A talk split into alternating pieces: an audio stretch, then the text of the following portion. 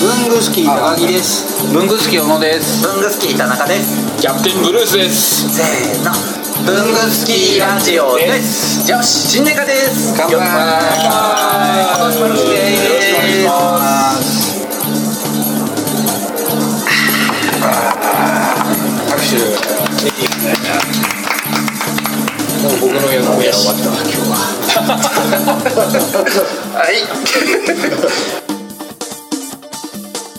前回からの続きです毎回日本に来るたびにいろんなまあ文房具屋さんとか行ってるんですけど3ヶ月に1回来てると大体同じ感じになってくるんでそうですよねそこまでは変わらないですね、だから今回はちょっと幅を広げて骨董市をいろいろ回ってるんですよちょっとヴィンテージな文房具とか、まあ、特に万年筆、そして3箇所ぐらい回ったんですけど今回の見つけたもの全部あのパイロットの、はいはいはあの高級じゃないですよ、はい多分当時、いはいスマート1000円2000円したものを、うんまあ、ただラジオで難しいからあんまりコメントはしなくていいですけど写真撮るこういうの適当にお手頃まあ2000円ぐらいの超高級じゃなくてそこそこお手頃だけどちょっと古くて70年代ぐらいの万年スタイ筆ルがねかっこいいそうそうそうあの古道店のペン先のやつですそようねそうそうペン先が隠れてるような感じのやつとかを買いまくってますあともう一つ買ったの骨董市であナンバリングナンバリングのこれ300円普通2000円ぐらいとかすえるじゃな骨いで董市すってかどこの骨董市これはね小田原小田原大和週末週末ですよねガッチャンってやってナンバーがナンバーが、これ一進む回ややったつら進むんですねそう進むやつそれが300円売れ残りって感じでえー、いいなマックスのやつだね、だからこういうのないや使ってないってことでしょアメリカめったにないけど買おうと思うと高いんだよねあ骨董市っていうのはサプライズが多いじゃないですか、今となっては普通のデパート行ったり無地行ってユニクロ行ってとか行って大体同じものしかないから、骨董市はサプライズがあるから楽しいんですよ、僕なんかアメリカですごいなんかその骨董市文化がなんかあるってイメージがあるんそうですねありますねなんかすごいのがありそうなイメージはあるんですよね価値観が違うしねねなんかこんなのこんな値段でいいのとか、逆になんかすごい高くなってなんかなんかアメリカのそういう骨董市でジーパンを日本人が買い集めて日本で高く売るっていうのがそして今度はアメリカ人がそれに気が付いて逆輸入して高く買うとかなんか買い戻しちゃうんですそうそうえー日本の浮世絵状態ですよねそれ浮世絵が海外に出ちゃってでもあのアメ日本の文具をはいアメリカのシリコンバレーに持ってっはいはて普及しようとしてるのにはい骨董市で持ってきたものを持ってくるとそれこそ先に進みすぎてなんだこれってそうそうそうそうだからこれは骨董市はあくまでも個人の趣味で、 なるほどはそしてまあアメリカのマニアックなペンショーとかにちょっと持ってって、いあ小遣い稼ぎもできたらいいなと思うなるほど k q b のこじらじ毎週木曜7時半に配信文房具の世界で活躍している方のルーツをクリエイター集団 k q b が深く落ちる番組です代表よろしくお願いしますはい代表の山本修行の山本です、えー、k q b のこじらじよろしくお願いしますお願いしますお願いしますいやいやいやあのね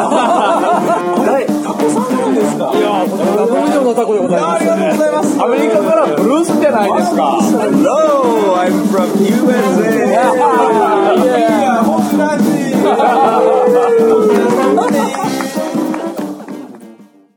はメリカのペンションに来てるのって本当マニアい、マニアですねそうすごくマニアアメリカでしてみあるれあのいい意味ではマニア悪い意味でマニアであまりにもマニアチックで、なんか初心者が入りづらいところあるんですよね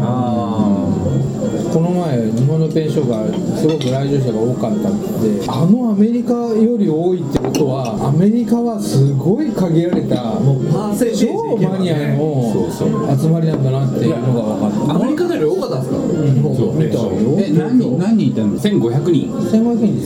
す1500人ですでそれでアメリカより多い世界そう最大規模になっちゃうアメリカ最大のやつが1300人かなでもあのアメリカは国土が広いからはい行くのが大変変なんじゃない確かにそうですそうですだから日本とはちょっと環境が違うからそうそうそうそうサンフランシスコのペンションはいはいそう大体毎月一つの都市でペンションがあってあそうやってるんだで一つの団体が点々と動くんじゃなくてそれぞれ別なんだけど出店者はほぼな似てますねそうそうそうでそれのその現状を見ててその一つすごい特徴があるのはコミュニティの感覚がすごい強くてみんなお友達って感じのやつで去年初めて東京でペンションがあって聞いた時にちょっとなんか卸の展示会みたいに味気ないものになったらかわいそうだなと思って僕はちょっと手挙げて立候補したんですよ手伝わせてくださいって実行委員会の人たちみんなすごく固くない人たちユニークな人たちが集まっててなんか雰囲気のいいショーができてあの僕も正式に実行委員会に入れてもらったんですけどでもうすでにあの今年の10月第2回の東京国際ペンションがあるんで万年室あんまり知識ない人もすごくウェルカムなオープンな気楽なショーなんで気楽ですねええすごくおすすめします。だから2019年の10月もペンションがあるんですあります。はい。そして僕もいますんで、ぜひ来てください。そう。そのアメリカのペンションとかやってるそのコアなマニアっはいてどういう男女だったら男が多いとかなんですかね、結構年上のおじさんが多いですね。結構おじさんなんですそうそう。ひえもじゃでちょっとつくようかな。オタクおもったくというか、まあなんか厳しいことばっかり言うような、なんかおおらかじゃなくて、なんか皮肉屋な皮肉やな。えー文具朝活とか文房具朝食会とかみたいな雰囲気ではないんじゃないですね。だからちょっとちょっと敷居が高い感じ。ただまああのアメリカの活動の一つとして先月かな2ヶ月前にアメリカで文化朝活始めましたおー僕がリーダーとしてはいはいどこでコやっミてュるニんテですかィあ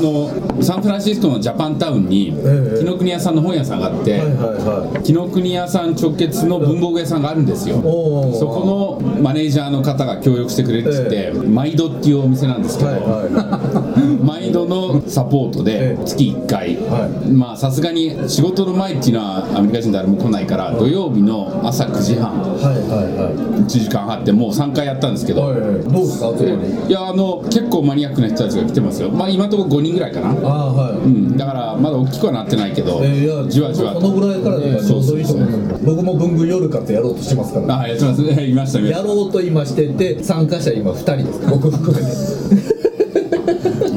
だから僕これを今年はライフワークとして1ヶ月に1はい回はいはい、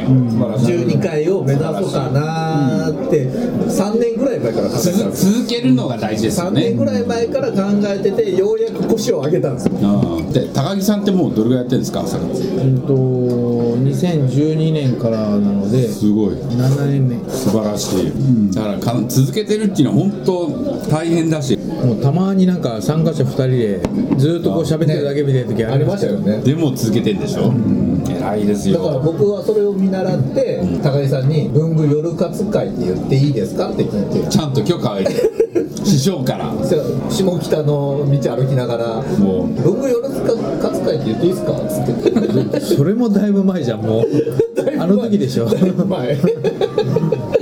言ってからだいぶやらない立ち上がったんですねだからね今今後何文具のそういうイベントを立ち上げるときは高木さんの許可がいるあの田中さん文具朝活会を文字って夜活会と言ってますけどいかがなものかと思いますっていうメッセージが来るかもしれないじゃないですか誰からいや高木さんからね日本に名刺をあの文具祭りというのを東急ハンズがやるそうですが私の方が先にやってるのでいかがなものかっていうかもしれないじゃないですかで商用登録取ってるんですよ撮ってませんよでその東急ハンズの文具祭りも高井さんが監修するのね監修という名のミーティングの席にこうやっているだけ のであの文房具屋さん大賞っていうのも審査員審査委員長なんですよ審査ね員長は知らない間にね意外とすごい人なんですよねいやもう何もやってないんだ業界を牛耳るなのにこんなに気さくというね気さくと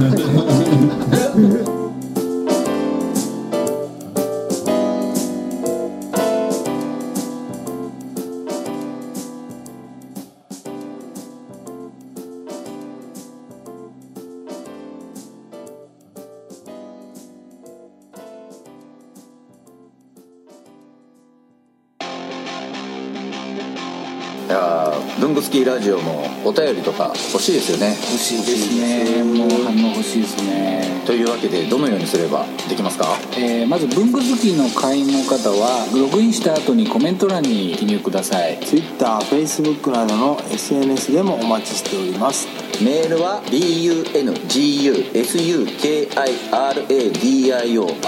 bungusukiradio.gmail.com 文具スキーレイディオ .gmail.com までお送りくださいあとラジオにハガキ書きたい時ってどうすればいいんでしたっけあそれはですね工作士のご自宅まであああの東京都大田あ区ちょちょちょちょ待って待って待って待ってでは皆さんお便りお待ちしてます